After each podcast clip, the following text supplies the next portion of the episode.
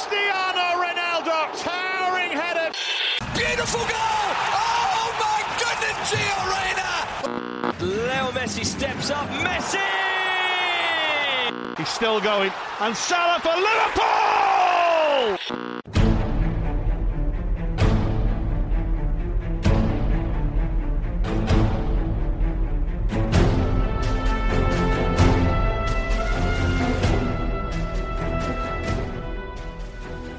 سلام سلام. به همه شما مخاطبین رادیو آف ساید و خیلی خوش اومدید به یک اپیزود دیگه از برنامه ما. من سینا هستم و همزمان با برگزاری بازی های ملی می‌خوام یکم گپی داشته باشم با یه مهمون خیلی عزیز و کار درست مهمون امروزمون خودش مربیه و license A از یوفا رو داره و سابقه مربیگری تو های مختلف فوتبال سوئد رو هم داره و همینطور با فدراسیون فوتبال سوئد تو زمینه استعدادیابی همکاری داشته و سال 2009 که افشین قطبی سرمربی تیم ملی ایران بود به عنوان دستیار و آنالیزور توی کادر فنی هم حضور داشت و توی تیم استیل آذین هم به عنوان دستیار چند ماهی رو فعالیت کرده. خیلی خیلی خوشحالم که امروز کیانوش مستقیمی رو تو رادیو آفساید داریم. سلام کیانوش جان ممنون از اینکه دعوت ما رو قبول کردی و خیلی خوش اومدی. سلام خدمت شما و شنوندگان و بینندگانتون. ممنون از اینکه منو به برنامهتون دعوت کردید. مرسی که اومدی. حالا من یه intro کوتاه دادم ولی اگه فکر می‌کنم که حالا بچه‌ای که قدیمی تر, قدیمی تر باشن و حالا فوتبالکست رو گوش می‌دادن یه چند دفعه هم تو فوتبالکست اومدی ولی فکر می‌کنم خوب باشه که خودت هم یه توضیحی راجع به رزومت بدی تا همه آشنا بشن و بعد بحث رو شروع کنیم با بالا من خودم فوتبال رو تا سن 15 16 سالگی تو رده لیگ جوانان ایران بازی می‌کردم تا اینکه واسه درسم خیلی بد پیش رفت. بعد پدرم گفت دیگه باید تعطیلش کنی. و نذاشتن که من تمرین برم و اینا. حالا اینجوری بود دیگه. بعد به خاطر علاقه شدیدی که داشتم به فوتبال و مربیگری من زمانی که اومدم سوئد سن 22 ساله 22 سالگی اینطورا بود اومدم بلا فاصله شروع کردم دوره های مربیگری. اینجا فوتبالم بازی می‌کردم توی تیمی واسه همینجوری حالت تفریحی. شروع کردم دوره های مربیگری و رفتم با با بچه ها شروع کردم تا اینکه به رده های بالاتر رفتم و این بود که به قول معروف جرنی من به عنوان مربی از 22 سالگی 22 سالگی شروع شد. درسته. بعد زمانی که توی فدراسیون فوتبال سوئد بودی گفتی که تو زمینه استعدادیابی باشون همکاری می‌کردی. بله من به قول معروف سرمربی چون هر استانی توی سوئد یه سرمربی استانی داره. مثلا اگه ایران رو بخوام مقایسه کنیم مثلا فکر کنید سرمربی تیم جوانان استان تهران. واسه یه رده سنی خاص. بعد کار ما به این صورت بود که بهترین استعدادهای استان استکهلم از تیمای بزرگ و کوچیک و همه جا جمع می‌کردیم. اینا رو اول scout می‌کردیم می‌دیدیم جمع می‌کردیم تمرین می‌دادیم طبق اون به قول معروف فلسفه که فدراسیون فوتبال داره. هم تئوری بود هم praktik بود تو زمین بود و اینکه مسابقات دوستانه انجام می‌دادیم بعد تورنمنت های داخل کشوری داشتیم. مثلا یعنی مثلا استان استکهلم می‌رفت با یه استان دیگه بازی می‌کرد. بعد این مسابقات قهرمانی هم داشت که ما دو بار تونستیم با دو رده مختلف سنی توی استان توی سوئد قهرمان بشیم و من سرمربی تیم کسایی که سال 2003 به دنیا آمدن هم 18 سالشون یعنی موقع 15 سالشون بود سرمربی اونا بودم و اینکه تونستیم سال 2018 15 تا بازیکن به تیم ملی سوئد معرفی کنیم که خودش یه رکورد خیلی خوبی بود و اینکه این خب یه برنامه خاصی ما داشتیم. حالا اگه جلوتر سوالی بود من آره حتما. آره حتما. بیس خوبیه چون اول با اگه موافقی اول با تیم ملی ایران شروع کنیم بعد که سویچ می‌کنیم برای فوتبال اروپا و سوئد حتما اینو با جزئیات صحبت می‌کنیم چون فکر کنم موارد جذابی توش باشه. آره تیم ملی که دیروز با سوریه بازی داشت بازی دوستانش رو سه هیچ هم برد. ولی کلا بعد بازی هم حرف زیاد بود در مورد اینکه آیا عمل کردی که توی زمین دیدیم از تیم ملی عملکرد قابل قبولی بوده برای این تیم با توجه به مهره ها یا نه. نظرت چی بود راجع بازی؟ والا ببینید خب آدم باید واقعیت ها رو در نظر بگیره. من اصلا اینجا نمی‌خوام نظری بدم که بگم نظرم چیه در مورد سرمربی تیم یا کادر فنی. مطمئنا همشون تمام تلاششون رو دارن می‌کنن که بهترین کار رو ارائه بدن. من چیزی که از بازی دیدم و می‌تونم بگم حالا بله شاید تیم مقابل اونقدر خوب نبود قدر نبود که ما بتونیم تو همه پستا بتونیم بازیکنامون آزمایش کنیم اینا. ولی من چیزی که نکات مثبت و نکات منفی جفتشو میگم. من چیزی که دیدم این بود که من دوست داشتم تیم ملیمون توی فاز حمله ای یه به قول معروف آیدنتیتی داشت. یه دونه یعنی به قول معروف یه سیگنیچر داشت یه امضا داشت که مثلا بدونیم خب این طریق طریق حمله مونه به نظر من یکم ما رندوم بود حمله هامون. یه گل اولمون رو که روی ضربه کاشته ای رو ضربه کاشته زدیم که خیلی خوبه. به خاطر اینکه تو تورنمنت ها خیلی خوبه که تو این تورنمنت ها ما روی ضربه های ایستگاهی کار کنیم و یه حرکت تمرین شده بود. و این خیلی چیز مثبتیه. دومین گلمون ضد حمله بود. دروازه‌بان به فورواردمون به سردار به, بود که بعد سردار گل زد. از سرعت مهدی استفاده کردیم. گل سوممون هم زمانی بود که سوریه کامل کشته بود جلو و یه پاس میاد که از سمت راست به سمت چپ کریم انصاری فرد که روی خلاقیت فردی این گل خیلی قشنگ می‌زنه.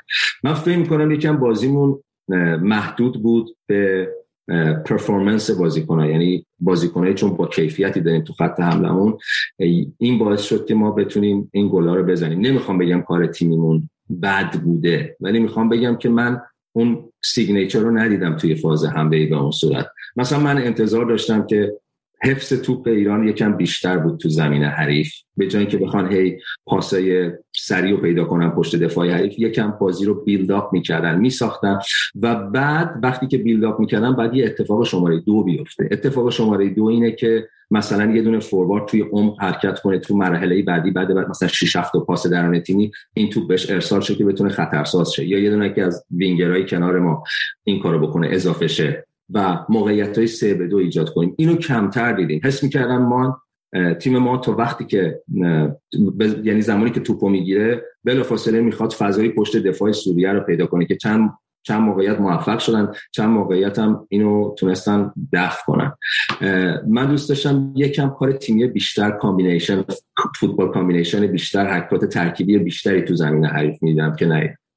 ولی نکات مثبتی که این داشت این بود که وقتی تیم سوریه توپو می‌گرفت و می‌خواست بازی سازی کنه اگر ما تو زمینشون بودیم یعنی اون موقع توپ از دست داده بودیم یا حالا به هر دلیل اونا می‌خواستن بیلداپشون رو شروع کنن ما های پرشر میذاشتیم و این کارو خیلی قشنگ انجام می‌دادیم.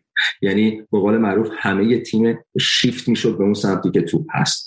فورواردا فشار میوردن اون یکی فوروارد میومد راه پاس دفاع وسط سوریه رو به اون یکی دفاعشون میبست و همه تیم با هم موو می‌کردن.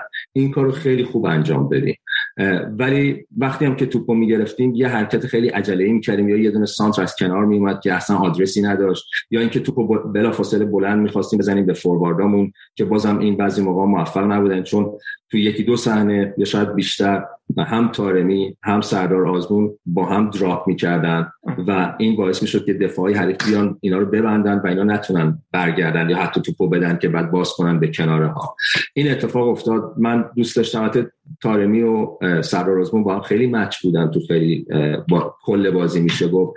ولی خب مثلا این نکاتیه که باید خیلی بهش دقت کرد که مثلا وقتی یه بازیکن دراپ می‌کنه فقط یه فوروارد دراپ کنه. دوتاشون با هم دراپ نکنن که این باعث شد که تیم دفاع حریف بتونه راحت این بازیکن رو ببنده. و من یه مقدار نگرانم واسه دفاعمون. من فقط میگم دفاعمون نه خط دفاع تیم ملی بلکه همکاری بین هافبکامون و دفاعمون. چون یه سانتر مثلا بود که یکی از بازیکناشون هد زد که بیرامن خیلی قشنگ گرفت. مثلا دفاع های ما اونجا به نظر من زیاد هماهنگ نبودن فوکوس نداشتن دفاع های وسطمون. بعد یه صحنه دیگه بود یا چندین صحنه دیگه بود که بازیکن شماره ده سوریه که خیلی پا به توپش خوب بود از کناره ها وارد داخل می‌شد وارد داخل زمین می‌شد و حالا شوت می‌زد به دروازه یا اینکه کاتبک پاس می‌داد. من فکر می‌کنم ما خیلی فضا داریم. فضایی که بین خط دفاعی و خط هافبک ما بود خیلی زیاد بود. و اگه یه تیم بهتری ما باش بازی کنیم می‌تونه واسمون مشکل ساز شه تو این فضا. این فضاها باید بهتر گرفته شه. همکاری بازیکن‌ها باید بهتر انجام بشه که این فضا رو به تیم حریف ندیم. حالا چه از کنارها سانتر می‌کنن که کاتبکه که دفاع به قول معروف هافبک دفاعی ما باید دراپ کنن بیان این فضا رو ببندن. یا اینکه زمانی که یه بازیکن پا به توپ می‌خواد وارد داخل بشه که بعد شوت بزنه به دروازه یا پاس بده بعد این توی موقعیت خیلی زودتر این حرکت رو استاپ کنه. و این اتفاق نیفتاد. ولی رو هم رفته خب سوریه 20 دقیقه اول رو خیلی دفاعی بازی کرد. ما گل اولمون رو روی ضربه ایستگاهی زدیم گل دوممون هم که ضد حمله بود. من اون کار ترکیبی رو زیاد ندیدم که باعث شه بگیم یه دفاع بسته رو باز کردیم. و بعدش هم این که میگم یه مقدار نگران وضعیت دفاعی تیم هستم توی زمین خودم.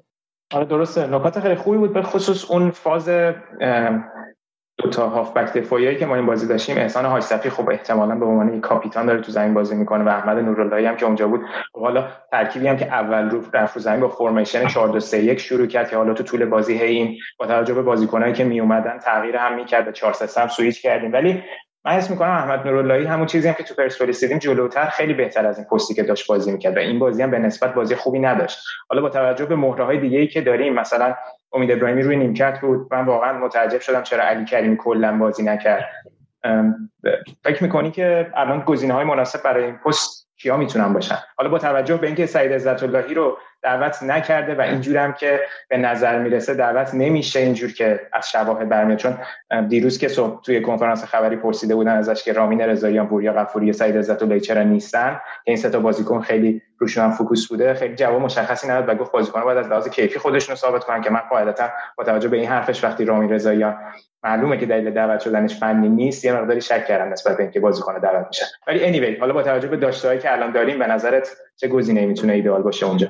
حالا من دقیقا نمی‌تونم بگم به خاطر اینکه این یه سلیقه سرمربیه. ولی چیزی که می‌تونم بگم اینه که وقتی یه مربی مثلا میگم شما مثال پوگبا رو نمی‌تونی محدودش کنی به عنوان دفاع هافبک دفاعی.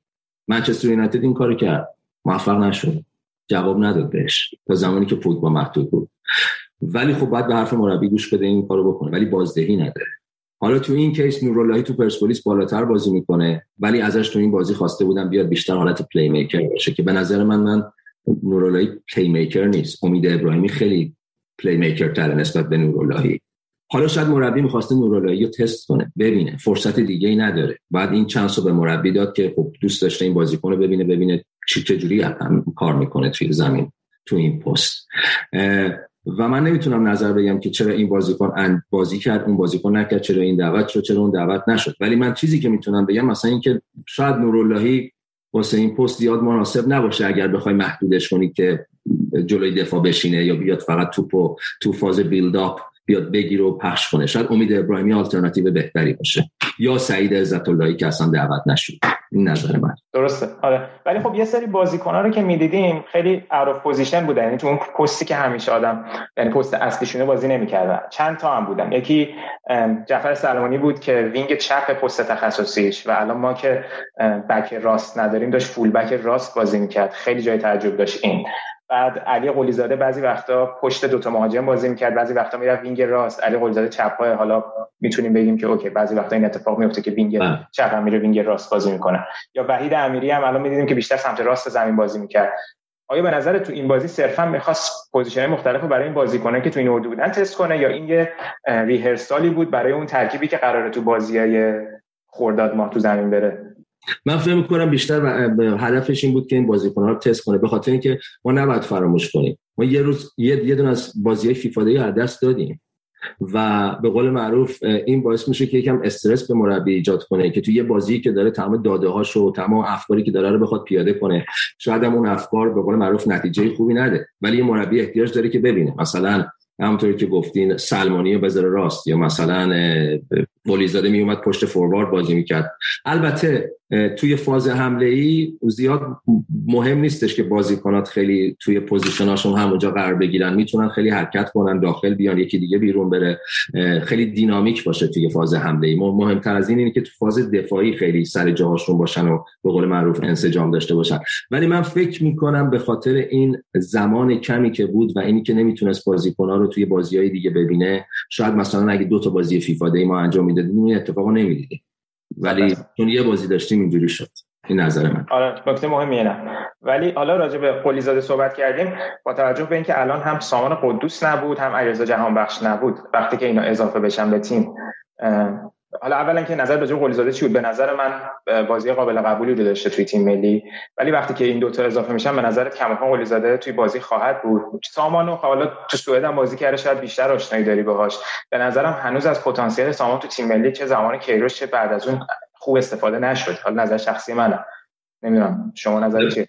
سامان خیلی بازیکن خوبیه. سامان خیلی بازیکن با کیفیتیه. من تو زمانی که تو تیم سیریانسکه بود من سرمربی آندر بانش بودم و فوق العاده بازیکن خوبیه و حالا اتفاقا من به دن گاسپار تماس گرفتم و بهشون گفتم که همچین بازیکنی هست بیاین ببینیم بازیکن فوق العاده ایه که بعد کیروش بله که بعد کیروش اومد دید و خب برش داشت. به نظر من سردار آزمون می‌تونه این پستو بگیره. علیرضا جهان بخش خب بازی نکرده مدت مصومیت طولانی داشته. به نظر شخصی من از نظر روانی تو سطح مثلا تو لول پایینی الان مثلا شما به عنوان کینگ میای از لیگ بلند میای لیگ انگلیس و بازی بهتون نمی‌رسه. اینا نظر منتالی رو بازیکن تاثیر می‌ذاره.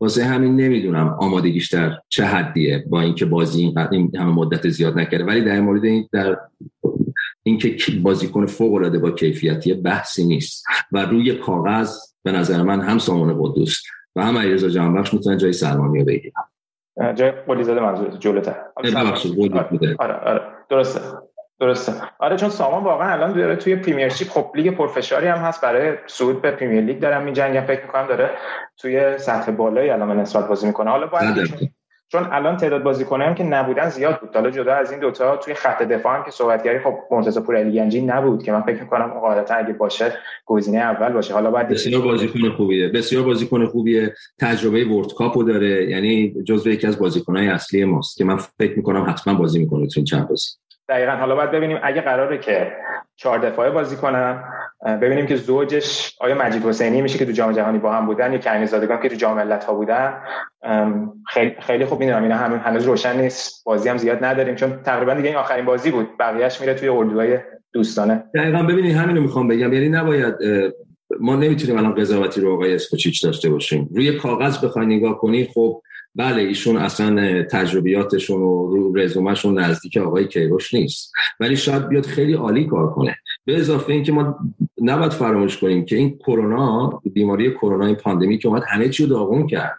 الان بازیکن‌ها مثلا بعضیشون به خاطر شرایط کرونا نتونستن بیان. بعضیشون کرونا گرفتن از تیم ملی خط خوردن. و ما اصلا بازی نداشتیم فیفا دی نداشتیم. بعد اصلا تیم های قوی الان نمیان با ما بازی کنن و بعد بهشون پول بدی اون پول وجود نداره حالا به هر دلایلی.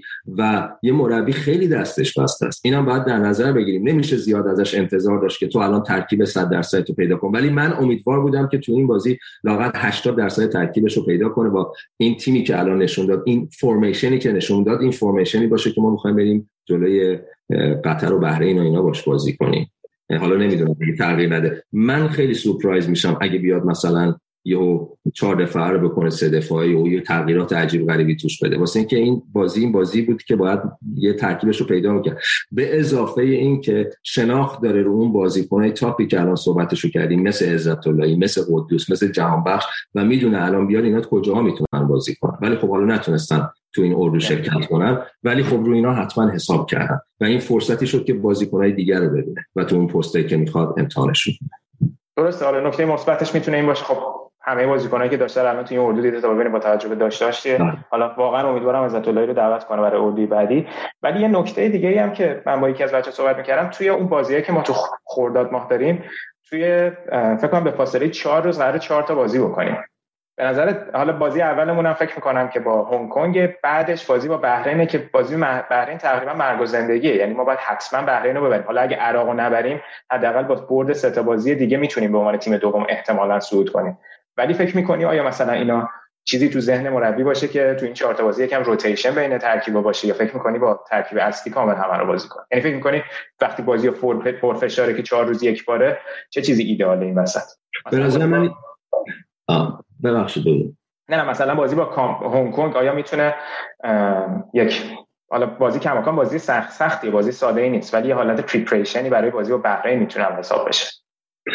ببین به نظر من الان یکم زود در موردش نظر بدیم که توی تیم ملی روتیشن بشه اولا باید منت... مثل اینکه دیروز اعلام کردن که اردوی کیش حتمی شده بین اون تاریخ کی گفته بودم توی خورداد. بعد ببینیم که آیا بازیکن ها الان ممکنه خدای نکرده بعضی بازیکن‌ها اصلا مصدوم شن نرسن هزار یک اتفاق بیفته. بعد ببینیم که داده های مربی تا اون موقع چیه. برن اردوی کیش ببینن چیه داده هاش چیه. و من فکر می‌کنم اگه تمام بازیکنامون رو در اختیار داشته باشیم این روتیشنی که انجام میشه نباید اینجوری باشه که 50 درصد تیم عوض شه. شاید به یکی دو تا بازیکنی که یکم به قول معروف فشار روشون بیشتره اونا رو مثلا عوض کنه که واسه بازیایی مهممون که مهمترینش بازی بحرین آماده باشن. ولی ما به سه امتیاز تو تمام بازی ها نیاز داریم یعنی فرقی نداره هنگ کنگ یعنی نمی‌تونیم با یه تیم بریم بگیم خب حالا اینکه هنگ کنگ بذار 60 درصد بازی های 60 درصد از بازیکنامون بازیکنای ذخیرهمون باشه اصلی نباشن که واسه بحرین آماده باشیم نه فوتبال درست روی کاغذ ما قوی ولی ممکنه هزار یک اتفاق بیفته. ما به تفاضل گل احتیاج داریم تفاضل گل بالا احتیاج داریم.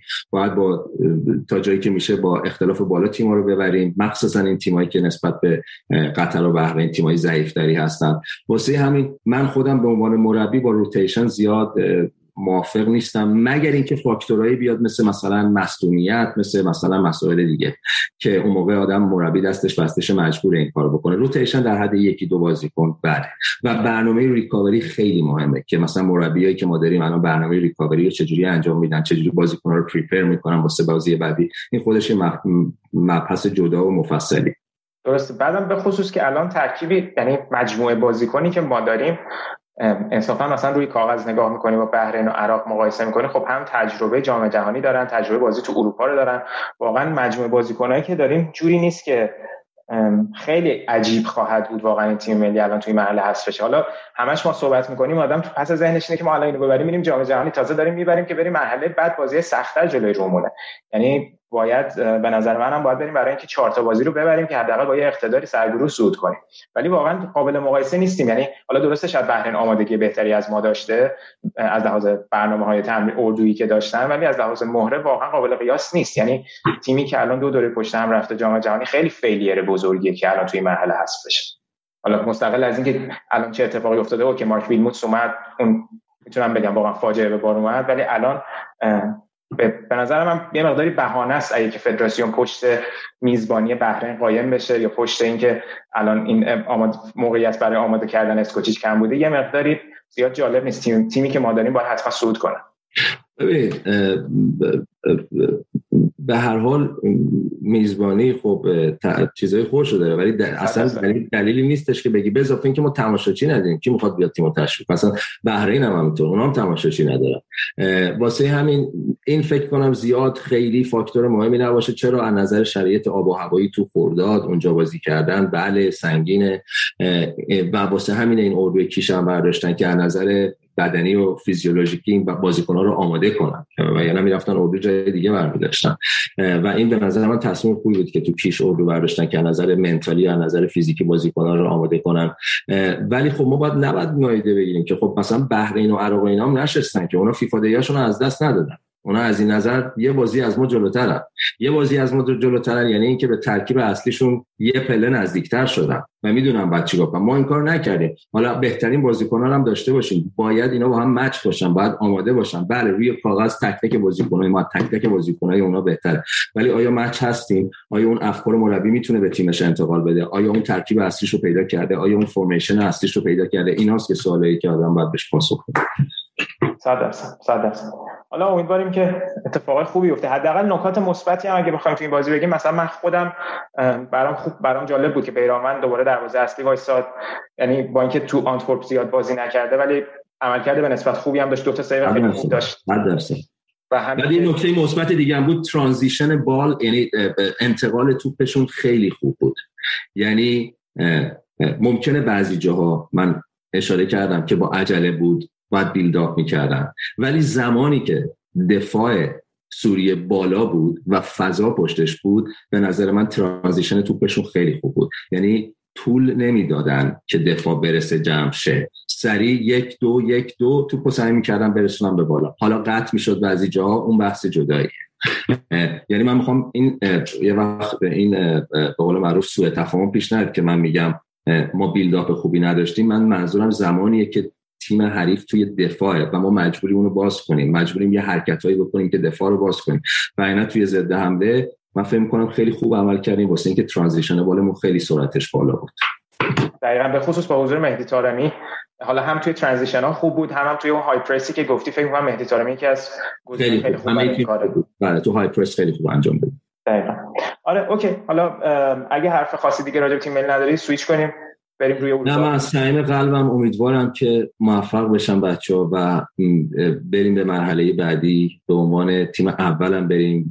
واقعا تو آرزوی تمام هست و آرزوی موفقیت می‌کنم برای کادر منی و بازی کنم صد درصد. امیدواریم که اتفاق بیفته. حالا بازی مرحله بعد سختره ولی بالاخره مسیری که باید طی کنیم به جام جهانی امیدواریم صعود کنیم. اوکی بریم راجع به یه مقدار با توجه به تجربه هایی که شما توی سوئد داری خب خیلی برای ما جالبه راجع به این مسئله صحبت کنیم. اگه موافقی از اینجا شروع کنیم که قبل برنامه با هم صحبت می‌کردیم. الان توی تیم ملی سوئد یه سری استعداد هستن که باز به نسبت چند سال اخیر بیشتر سر زبان افتادن مثل الکساندر ایساک مثل دیجان کولوسفسکی که خب الان کولوسفسکی داره توی یوونتوس بازی می‌کنه. ایساک با اینکه تو سوسیداده ولی الان خیلی عملکرد خوبی داشته و خیلی باشگاه بزرگ شاید روش focus کنن. و خب خیلی از بازیکنهای دیگه هم هستن. بازیکنایی که تو سال 2015 با تیم زیر 21 سال سوئد قهرمان اروپا شدن. این پرورش استعداد و این نسل جدید تو فوتبال سوئد رو چطور می‌بینی؟ الان آیا به نسبت قبل تفاوتی کرده این شیوه پرورش بازیکنها در سوئد و امیدی هست به فوتبال سوئد که در آینده نزدیک بتونه دوباره مثل مثلا نسل طلایی که جام جهانی 94 داشتن سوم شدن آیا به اون تیم می‌تونه نزدیک بشه با این مربی یا نندشون یا نه؟ ببینید یه بحثی هست یه از دو تا به قول معروف دید میشه به این قضیه نگاه کرد. یکی بحث آموزشیه. یکی هم بحث اینه که چه بازیکنایی رو به قول معروف فوتبال سوئد تولید کرده از نظر اینکه خب مثلا می‌بینید تو یه سال یه سری بازیکن استعداد با استعداد میاد یا چهار سال نمیاد این همش ربطی با بحث آموزشی نداره. مثلا همون جام جهانی که سوئد سوم شد واقعا همشون عالی بودن. و الان فوتبال دنیا پیشرفت کرده. اینجوری نیستش که مثلا ما ندونیم که بلژیک داره چی کار می‌کنه یا هلند چجوری کار می‌کنه. اینا همه با هم کوپریشن دارن همکاری دارن فدراسیون ها همه هم خبر دارن می‌دونن که سیستم آموزشی اونا چجوری. سیستم های آموزشی خیلی نزدیک به همه. مخصوصا اینکه همشون زیر چتر یوفا هستن و یه سیستم آموزشی رو دارن معمولا شبیه به همه. ولی بعضی بعضی موقع اتفاقایی میفته یه مسائل شخصی هست. مثلا توی باشگاه یه مدل دیگه عمل می‌کنن توی باشگاه دیگه یه مدل دیگه عمل می‌کنن. من فکر کنم سیستم آموزشی سوئد سیستم خیلی خوبی هستش ولی من فکر می‌کنم نسلهای قبلی خیلی بازیکنهای خوبی داشتیم که حتی الان نسلهای الان بهترن. مثلا بین سال 2000 تا 2000 بین سال 1998 تا 2005 6 مثلا ما دفاع وسط های سوئد یوهان میلبی بود که سلتیک بازی می‌کرد چندین سال. اولوف ملبرگ بود که مثلا توی آستون ویلا بازی می‌کرد توی یوونتوس بازی می‌کرد. پاتریک اندرسون رو داشتیم که توی بایر مونیخ بود توی بارسلون بود. جزو بازیکنهای top بودن که تو جای top اروپا بازی می‌کردن. از به خدمتتون فردی یونگبری داشتیم که تیم آرسنال بازی میکردش موقع زلاتان بود که خب الان هم هستش که تو top ترین تیم‌ها بازی کرده. بخوایم مقایسه کنیم با بازی بازیکنای الان. درسته که اون تیم خیلی هاشون قهرمان اروپا شدن با تیم هاندر 21 سوئد. ولی به نظر من همچین به قول معروف خیلی بازیکنای خیلی تاپی هم نیستن به نسبت به بازیکنایی که چندین سال پیش بودن. مثلا ویکتور لیندلوف که منچستر یونایتد بازی می‌کنه بله بازیکن خوبیه باشگاه بزرگی هم بازی می‌کنه. ولی شما نمی‌تونید با فردیناند یا پستان مقایسهش کنید. خیلی اونا بازیکنهای بهتر و کامل تری بودن. یا مثلا الکساندر ایساک بازیکن خوبیه ولی تو تیم top اروپا بازی نمی‌کنه. تو این وسط کولوسفسکی هست که داره یوونتوس تقریبا ثابت بازی می‌کنه. بغل کریستیانو رونالدو فوروارد تو سیستم حالا زمانی که 442 بازی کنه سیستم های دیگه گوشه می‌تونه بازی کنه. و من فکر می‌کنم که مقدارش بس بستگی داره به این آموزش مقدارش هم بستگی داره که شانس چه بازیکنایی الان اومدن با خوب بودن بد بودن چه جوری بود. درسته. اما خب اگه که مثلا مقایسهش کنیم که با همین بلژیک که مثال زدی و پرتغال واقعا تیم از لحاظ استعدادی که الان این دوتا کشور دارن و تیم ملی که دارن توی هر پستشون حتم دو تقریبا دوتا بازیکن رو دارن. آیا خیلی آکادمیا متفاوته که سوئدی که همون تعداد جمعیت رو با این دوتا کشور داره الان عقبتر از اوناست؟ یا صرفا یک چیز cultural ه که فوتبال شاید یه مقداری متفاوته توی این کشور من فکر کنم اولین چیزش چیز cultural ببینید سوئد نسبت به حالا پرتغال میگیم کشور خیلی ثروتمندیه. اینجا بچه ها مثلا اولش که شروع می‌کنن به ورزش کردن دو سه تا اسپورت دارن. ice hockey تو سوئد خیلی ورزش مهمیه. یعنی بعضی بازیکن ها مثلا زمستون که لیگ سوئد تعطیله فقط میرن بازیکن های سنای کوچیک میگم میرن آیساکی بازی می‌کنن بعد تموم میشه لیگ فوتبال شروع میشه فوتبال شروع می‌کنن. دستی که تو پرتغال می‌بینی شما دارن استریت فوتبال بازی می‌کنن مثل ایرانه. خب معلومه این باعث میشه که استعدادا اونجا بیشتر پرورش پیدا کنن. و یه دلیلش اینه یه دلیل دیگهش اینه که تو همون سیستم آموزشی که حالا من توی فدراسیون فوتبال کار کردم ما مقایسه کنیم مثلا با فوتبال آلمان یا بلژیک. اینه که به بازیکنهای نوجوان خیلی تو سن زیادی یعنی سنشون که بالاست میان یاد میدن که چجوری ببرین باختن و تجربه کنین. سنهای پایینتر اصلا جدولم نداره لیگ نمیشونن. ولی بازیکن خودشون میرن میشونن. میگن فلانی 5 تا گل زده بیشتر زده. ما الان اینجای جدولیم. خب ببینید این درسته که شاید از یه طریقی کمک می‌کنه که بازیکن از نظر روانی به هم نریزن. ولی وقتی یه بازیکن 14 سالشه یا 15 سالشه دیگه باید بدون بردن یعنی چی؟ باید بدون باختن یعنی چی؟ این منتالیتی باید توش قوی شه من فکر می‌کنم از نظر منتالیتی فوتبال سوئد یکم ایراد داره که بیاد با منتال بازیکن‌ها کار کنه که الان باید تو ببری. الان تو باید ببری. من خودم یه تجربه دارم. من زمانی که سرمربی تیم همین استان استکهلم بودم اون موقع تیمی که داشتم بچه 15 سالش خب؟ بهترین استعدادان بودم. عالی بودم. تو تیم‌های باشگاهیشون بازیکنای خیلی خوبی بودم. من یادمه که قبل مسابقه داشتم صحبت می‌کردم. گفتم که باید بریم اینجوری ببریم. اینجوریه که می‌تونیم این تیم رو ببریم. بعد دو روز بعد رئیس فدراسیون منو صدا کرد. گفتش که بیام می‌خوام با صحبت کنم. چی شده؟ تو اینجوری گفتی به بچه‌ها. گفتم خب گفت نباید اینجوری بگی. گفتم چجوری باید بگم؟ گفت نه ما فلسفه‌مون این نیست که به این به بچه ها القا کنیم که الان حتما باید ببری. بردن خیلی خوبه فانه ولی نباید استرسشون کنیم. گفتم آقا تو همه جای دنیا دارم بهشون میدم بهشون میگم باید ببری.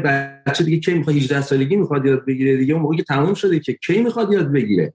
واسه همین الان من نمی‌دونم. من دو سال فدراسیون نیستم ولی نمی‌دونم که چه اتفاقی افتاده چیا رو الان بهشون آموزش دارم میدم ولی فوتبال بلژیک فوتبال سوئد اینا ببخشید فوتبال آلمان میان کار می‌کنن رو بازی کنن نظر منتالی. سومین موردی هم که می‌تونم بهش اشاره کنم اینه که ترانزیشنی که بین فوتبال جوانان و بزرگسالان هست شاید توی یعنی احتمالا اینجوریه توی فوتبال مثلا هلند و بلژیک و آلمان میان به بازیکن کمک می‌کنن تو این ترانزیشن. چه جوری؟ یه بازیکنی که 17 سالشه و بازیکن خوبیه توی آکادمی و داره بازی می‌کنه این بازیکن باید فرصت بهش داده بشه که بیاد با تیم A تیم اصلی اون باشگاه تمرین کنه حداقل. وقتی این فرصت رو بهش نمیدین این بازیکن بزرگتر میشه بزرگتر میشه بزرگتر میشه 18 19 سالش میشه و اون موقع یکم دیره که بیاد با این محیط آماده شه. شما الان جمال موسیلا 17 سالش بود داشت بایر مونیخ بازی می‌کرد با تیم ببینید اینا رو باید نگاه کنید. بازیکنهای دیگه هم هستن از این مثالا زیاده. واسه اینکه این اعتماد رو بهش می‌کنن و زود میارن. اینم باز بستگی به مربی و اون باشگاه داره که چه پلیسی داره روی بازیکناش؟ چجوری می‌خواد این پروداکتاش رو تولید کنه؟ من فکر می‌کنم این این هم یه مطلب مهمیه واسه اینکه چرا مثلا هلند اینجوری موفق شده یا بلژیک موفق شده سوئد کمتر موفق شده. حالا در همین زمینه بازی نکردم توی تیم اصلی گفتی. می‌دونم که با امیل روباک که امسال رفتش میلان کار کردی از سین پایینش. یه مقدار راجع به پیشرفتش صحبت می‌کنی و اینکه چی شد به میلان رفت همزمان با زلاتان؟ والا ببینید مثلا همین چه اشاره خوبی کرد ببینید امیل روباک وقتی که تو تیم هاماربی بازی می‌کرد. هاماربی یه تیم تو استوکو وقتی که ما پیداش کردیم و فوق العاده بازیکن خوبی بود بسیار مهاجم سریع بود. تو همون سن خیلی به قول معروف اصلا بدنش رو می‌دیدی مثل بدن یه بازیکن حرفه‌ای بود. هم فیزیکش خیلی خوب بود هم پلی اندرستندینگش خیلی خوب بود هم سرعت خیلی خوبی داشتش. اتفاقی که افتاد خب ما این بحث رو داشتیم همیشه با باشگاه که مثلا آقا وقتی می‌بینیم بازیکن خوبه چرا بهش فرصت نمیدی با تیم ای تمرین کنه؟ ما که نمیگیم الان بذارش تو ترکیب. اتفاقی اتفاقی که واسه امیل روباک افتاد این بود که این خیلی خوب کار کرد تو تیم ما تو تیم district خیلی خوب کار کرد بعد رفت تیم ملی جوانان. ما معرفیش کردیم تیم ملی جوانان. و وقتی به تیم ملی جوانان بازی کرد تیم بایر مونیخ اومد دنبالش جوانان بایر مونیخ.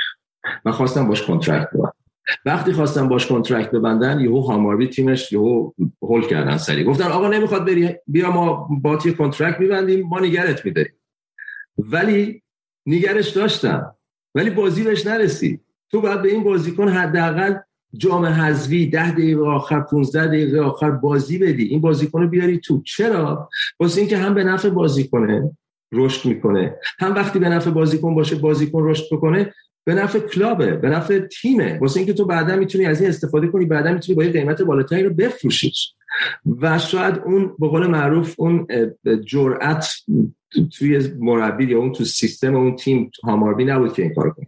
بعد اتفاقی که افتاد اون مدتی که زلاتان مصدوم بود و از الی گالاکسی رفته بود پارسال اومده بود با تیم هاماربی استکهلم تمرین می‌کرد تا اینکه بعد بره میلان. امی رو می‌بینه تو زمین. با هم تمرین می‌کنن بعد می‌بینه او چه استعداد خوبیه. و دو سه تا بازی دوستانه که هاماربی داشت اصلا این بغل زلاتان بازی می‌کرد. و پاس گل داد. یه بار مثل زلاتان بهش پاس داد گل زد بعد آرسنال میاد دنبالش.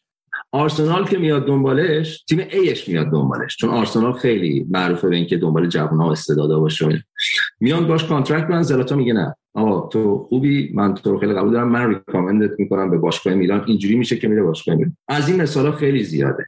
من بازیکن داشتم که مثلا جسه کوچیکی داشت. توی همین تیم دیستریکت. من رفتم با اسم باشگاه رو نمی‌برم یه باشگاه بزرگی تو سوئد رفتم با سرمر... با رئیس آکادمی صحبت کردم گفتم که گفتش خب لیست بازیکنایی تو که می‌خوای بکشی واسه تیمت کیاس؟ گفتم ایناست. گفت این؟ اینم برداشتی؟ گفتم آره مشکلی داریم. گفت این رنکینگش بالا نیست توی تیم ما. گفتم چرا؟ گفت جسته کوچیکی داره. گفتم جز مسی مگه گنده است؟ مثلا کرسمان مگه گنده است؟ این بازی توش داره و از نظر فیزیکی قویه. شما نباید حتما یه بازی کنه یک باشی. که از نظر فیزیکی قوی باشه. می‌تونه یه بازیکن کوچیک باشه ولی از نظر فیزیکی قوی باشی. به اضافه اینکه اینو رشد میدیم بازیکن رشد پیدا می‌کنه. و ما اینو برداشتیم و جز بازیکنهای ثابت تیم ملی جوانان الان به اضافه اینکه داره لیگ یک سعودی یعنی یه دونه زیر لیگ برتر هم داره بازی می‌کنه توی باشگاه.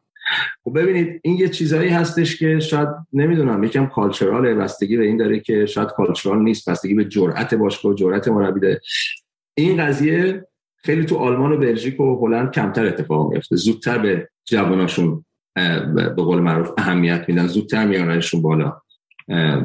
این اینم یه دلیل دیگه است. درسته.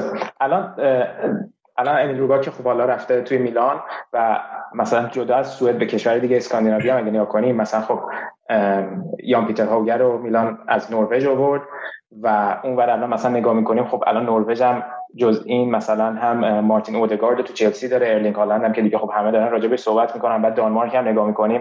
مثلا آندریاس کریستنسن الان تو چلسی داره بازی می‌کنه و یواکیم مهله هم هست که توی آتالانتا بازی می‌کنه. آیا باعث میشه به نظرت که الان خیلی باشگاه ها بیان scouting شون آیا به نظرت بیشتر کردن تو کشور اسکاندیناوی که اینا دیده میشن یا نسلی عوض شده؟ چه اتفاقی افتاده؟ خودت سابقه دیدن این scouting ها رو توی این کشور رو داشتی احتمالا. ببینید اولا که همه باشگاه های top دنیا scout دارن اینجا. یعنی اصلا یه سری scout های اسکاندیناوی هستن که بعضیاشون scout مستقلن. که خودشون scouting خودشون رو دارن بعد این بازیکن رو recommend می‌کنن. بعضی موقع هم هستن که مثلا وقتی میشنون یه بازیکنی مثل امیل روبا که بازیکنهای دیگه هستن اسکاتاشون رو مثلا منچستر یونایتد یا تیم‌های دیگه میفرستن و این بازیکن‌ها رو می‌بینن و می‌برن. من حالا متوجه نشدم سوالتو دقیقا چی بود. می‌خوام الان که این همه مثلا الان می‌بینیم که خب این استعدادها از این کش... از این سطح کشور اسکاندیناوی الان بیشتر شده دوباره توی اروپا. آیا به نظرت نسل جدیدی اومده یا فوکوس اسکاوت توی این باشگاه بیشتر شد حالا میگی که همیشه بودن اینا. نه فوتبال داره اینا همیشه بودن. فوتبال داره فاصله هاش کمتر میشه تو دنیا. یعنی شاید یه زمانی خب الان بله هلند و بلژیک آلمان رو بخوای نگاه کنی فوتبالشون اینجاست شاید سوئد اینجاست. ولی این فاصله به خاطر همون قضیه آموزشی و به خاطر اینکه همه اینا زیر چتر یوفا هستن کمتر میشه. و وقتی کمتر میشه دیدها بازتر میشه. و میان می‌بینن شما قبلا این سافتور رو خاصا نداشتی که همه ایجنت ها بتونن توش لاگین کنن و تک تک بازیکن‌ها رو بازیاشون رو ببینن. الان داری. الان یه سری هست بحث به قول معروف بهش میگن data analyze تو data analyze هست. مثلا شما می‌خوای یه بازیکن رو با مشخصات مسی پیدا کنی. بگی آقا من یه فوروارد می‌خوام. با مشخصات مسی تقریبا. یه کسی که بیشتر باش match ه حالا مسی نمیشه ولی بیشتر باش match ه این یه اپلیکیشنی هستش که یه شکلی داره مثل تور تور انکبوت. بهش میگن سپایدر مپ. و این دیتا ها رو همه توش از بازیکن ها ذخیره داره. میای می‌بینی می‌بینی خب مثلا این سر قسمت این هرمه که مثل اسپایدر مثلا نوشته که expected goal. بعد این میشه پاس های گل. بعد می‌بینی که این مثلا یه مثلث درست شده که مسی تو اینا همش تاپه. بعد میای بازیکن بعدی که می‌بینی که نزدیک به مسی می‌بینی امپاپا است. امپاپه بازیکنیه که توی دنیا شبیه ترین به بازیکن مسی اگه بخوایم در مورد این اپلیکیشن صحبت کنیم یعنی از نظر این اپلیکیشن. و این همه این متریال همه این امکانات دست ایجنت ها هست. واسه همینه که الان فوتبال گسترده شده. میان می‌بینن از اسکاندیناوی این بازیکن است خب این بازیکن رو برمیداریم به این صورته. چون که آموزش سطحش رفته بالاتر فوتبال کلا سطحش رفته بالاتر این گپ بینش کم شده. و واسه همینه که میان یعنی اسکاوت خب بوده همیشه ولی نه به این قوی. این این این تکنولوژیه که باعث شده و این آموزشه که باعث شده که این به قول معروف فاصله کمتر بشه. درسته. آره نکته مهمی بود. الان اینو که گفتی من در مورد این tool ایی که خب الان دارن استفاده می‌کنن یه tool ی دیدم به نام aiScout که یه سری تیمای فکر می‌کنم برنلی اگه اشتباه نکنم و چلسی تو پریمیر لیگ برای scouting شون ازش استفاده می‌کنن که بازیکنهای جوان می‌تونن پروفایل بسازن. تم... یه سری تمرین پیش تعریف شده توی اپلیکیشن هست. اینا باید از خودشون فیلم بگیرن و تمرین رو ارسال کنن. و چند ماه پیش برندی اولین بازیکنش رو از روی این اپلیکیشن ساین کرد. یعنی خب این باز خودش این می‌تونه این این بازیکنه که کشور مختلف بزرگتر کنه دقیقا. دقیقا. دقیقا همینی که عرض کردم خدمتتون مثلا میان می‌بینن که خب مثلا ما یه دفاع وسط می‌خوایم سنش اینجوری باشه. نمی‌دونم فیزیکش خوب باشه. خب بازیکنای اسکاندیناوی فیزیک خیلی خوبی دارن. این معروف فیزیک بازیکن خیلی فیزیکی خوبیه. فیزیکش خوب باشه. خب کجا بریم دنبالش بگردیم؟ شاید تو اسکاندیناوی جای خوبی باشه. میان می‌زنن با این مشخصات بازیکنی که دارن. یکی مچ میشه مثلا تو نروژ یا توی سوئد یا توی دانمارک. میان میبیننش و پیداش می‌کنن و حالا این تستی هم که شما میگین بله این هم همچین چیزی هم هست. میان میگن میگن خب حالا مثلا این حرکات رو انجام بده واسه ما بفرست. یا حالا بازیاشو می‌بینن. و اینجوری میشه که به قول معروف این فاصله ها به هم نزدیکتر میشه. دقیقا. خیلی خوب. حالا یکم هم راجع به اگه موافقی راجع به تیم ملی سوئد هم صحبت کنیم. به خاطر اینکه الان باز دوباره به خاطر برگشتن زلاتان به تیم ملی خیلی احتمالاً فوکوس روش بیشتر شده. نظری که من خودم دارم حالا می‌خواستم ازت بپرسم که برگشتن زلاتان به تیم ملی به نظرت برای یورو و جام جهانی مثبته یا این باری که ممکن روی تیم بذاره شاید برعکس عمل کنه. به خصوص اینکه از وقتی که زلاتان رفت تیم با مربی جدیدش اومد و رفت جام جهانی. جام جهانی یک performance فوق العاده داشتن تا یک چهارم نهایی رفتن. حالا درسته تو بازی اخیری که تو یوفا نیشنز لیگ داشتن خیلی موفق نبودن. ولی خب الان زلاتان که به تیم اضافه شده به این معنیه که مثلا مارکوس برگ یا مارکوس بری از تیم میاد بیرون. و قبل از اینکه زلاتان هم بیاد تو تابستون پیش مثلا آلبین اکدال بازیکن سمپدوریا اومد یه سری صحبت ها کرد که وقتی زلاتان تو تیم ملی بود ما یک سری مشکلات بین بازیکن‌ها وجود داشت. ولی الان دوباره هم همه حرفا زده شده. بازیکن‌ها با این مایندست تیمشون شکل گرفته که ما بدون زلاتان می‌تونیم به عنوان یه تیم کار کنیم تیمو به اینجا برسونیم. ولی الان برگشته. آیا زلاتان فرقی کرده؟ و آیا فکر می‌کنی حضورش مثبته یا نه؟ بله من فکر می‌کنم که حضورش مثبت چرا؟ به خاطر اینکه زلاتان فرق کرده. حتی یه مصاحبه خود زلاتان داشت با تلویزیون سوئد داشت میگفتش من زلاتان چند سال پیش نیستم. ببینید از نظر بازی می‌خواین نگاه کنید زلاتان چندین سال پیش خیلی به قول معروف مخصوصا زمان سرمربیگری همری هم خیلی بیشتر به قول معروف نفوذ داشت توی تیم ملی و چجوری بازی کنن بازی کنن و چیکار بکنن میگن نه ولی اینجوری بوده. چیکار باید بکنن اون موقع زلاتان به خاطر شرایط فیزیکی که داشت و جوانتر بود خیلی بیشتر میومد توپ می‌گرفت. یعنی زلاتان یومی اومده نزدیک وسط زمین شده داره توپگیری می‌کنه پاس میده بعد حرکت می‌کنه. واسه اینکه capacity شو داشت از نظر فیزیکی. الان زلاتانی که می‌بینید زلاتانی که زلاتانی که فرق کرده. از نظر mental ی همونه. از نظر play understanding همونه حتی بهترم شده. بیشتر هم تجربه داره. از نظر ضربه توی هوا یعنی کسی نمی‌تونه رو سرش توپ بزنه. الان تو بازی لیگ ایتالیا ببینید number one توی ضربات هوایی تو finisher خیلی عالیه ولی تو box. زلاتان الان زلاتانیه که تو box به قول معروف تاثیر داره. نه زلاتانی که بیاد بیرون توپ گیری کنه دریبل بزنه این کاری که تو جوونیاش می‌کرد اون بازیکن نیست. این یه قضیه فوتبالیشه که خیلی مثبته. ببینید چهار تا گل سوئد زده تو دوتا بازی اخیر سه تاش assist ش پاسشو زلاتان داده. این random نیست. این اتفاقی نیست. این بازیکن smart این بازیکن می‌دونه چی کار می‌کنه. این از نظر فوتبالیش از نظر غیر فوتبالیش حالا تا حدی منتالی خیلی کمک به بازیکنهای جوانتر تو زمین. یه مربی آرزوشه که یکی دو تا لیدر تو زمین داشته باشه. من این اواخر لیدر تو زمین تیم فوتبال سوئد نمی‌دیدم. لیدر ما نداشتیم. ممکنه کاپیتان بود ولی لیدر نبود. زلاتان لیدره. زلاتان باعث میشه که به بازیکن موتیویشن بده انرژی بده و اینکه تو زمین کمکشون می‌کنه که چجوری فکر کنه چجوری حرکت کنه. ضمن اینکه مربی الان یان خیلی آدم من نزدیک دیدمش میشناسمش باش صحبت کرد. بسیار آدم با دیسیپلینیه.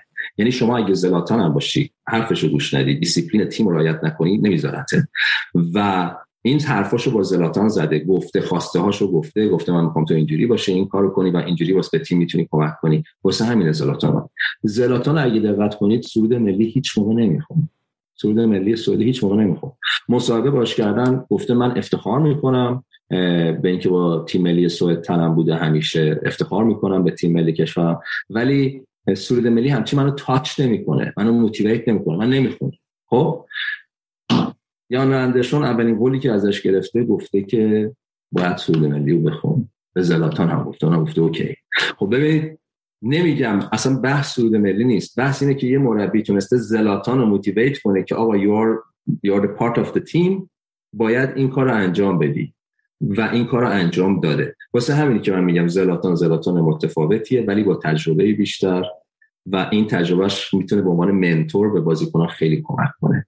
و از نظر آماری هم می‌خوای نگاه کنی چهار تا گل سه تا پاس سراتان کاملا موافقم با این حرفت که تغییر کرده به خصوص که وقتی رفت ال گلکسی و برگشت به میلان علاوه بر حضور مثبت پیولی تو میلان حضور زلاتان کنار بازیکنهای جوان میلان میلان هم بود که مایندستشون عوض شد و الان اینجا قرار دارن. یعنی اصلا میگه بچه ها من.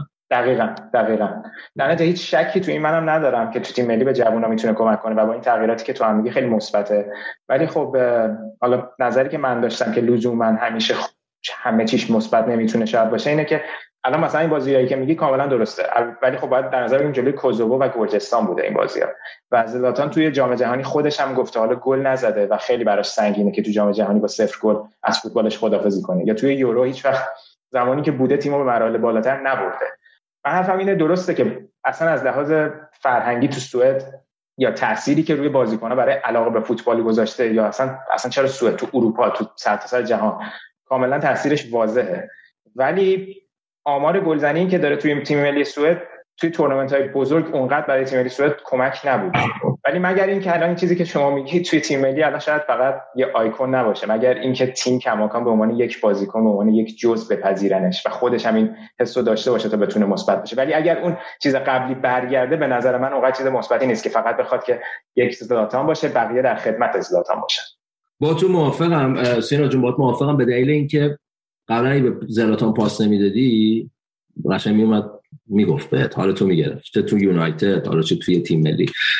الان اینجوری نیست زلاتان یعنی چیزی که من دارم می‌بینم و تو بازیش متوجه میشم الان اینجوری نیست. الان بازیکن خیلی تیمیه.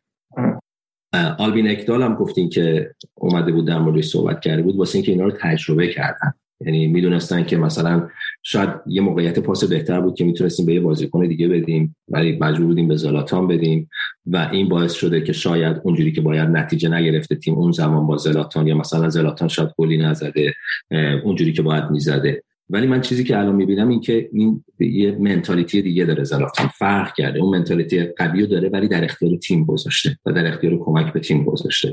تا اینجایی که نشون داده. حالا من در آینده نمی‌دونم پیشگو نیستم چه اتفاقی میفته ولی تا اینجا خیلی در خدمت تیم بوده.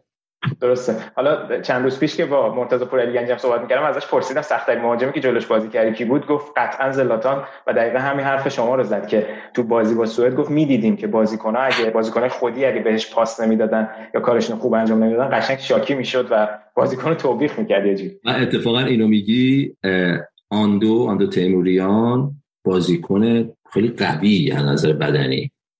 یعنی همچین به قول متشقر قویه. حالا ممکنه قدش خیلی قویه.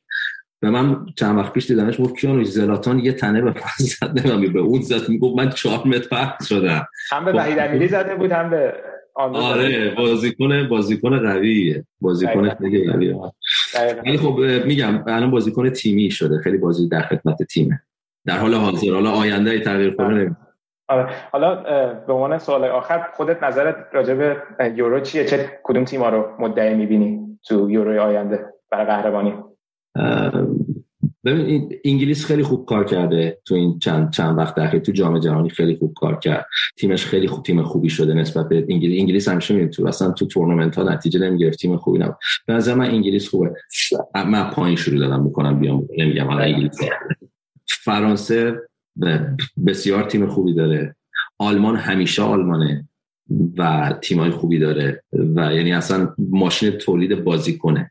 حالا ممکنه بعد جام جهانی یکی یه دی پی داشت و نتیجه نگرفت و اینا ولی آلمان ولی من اسپانیا رو لاقل اسپانیا الان زیاد خوب نمی‌دونم با اینکه می‌تونست خیلی خوب باشه ولی الان به نظر من همون صحبتی که با هم کردیم مثلا مگه اسپانیا آکادمیاش بدن مگه آموزشش بده؟ ولی خب حالا تو این تو این رده سنی اون بازیکنهای تاپ مثل ژاوی اینیستا سیلوا اینا رو نداره الان نداره. و وضعیتشون الان یکم متزلزل. تو با سوئد هم بازی دارن توی آگوست. واسه همین من فکر کنم فرانسه و آلمان جزء شانسای خیلی خوب باشن حالا انگلیس هم شاید تا مثلا یک چهارم اینا بیاد. جزء تیمای خوبه ممکن هم سورپرایز کنه. درسته.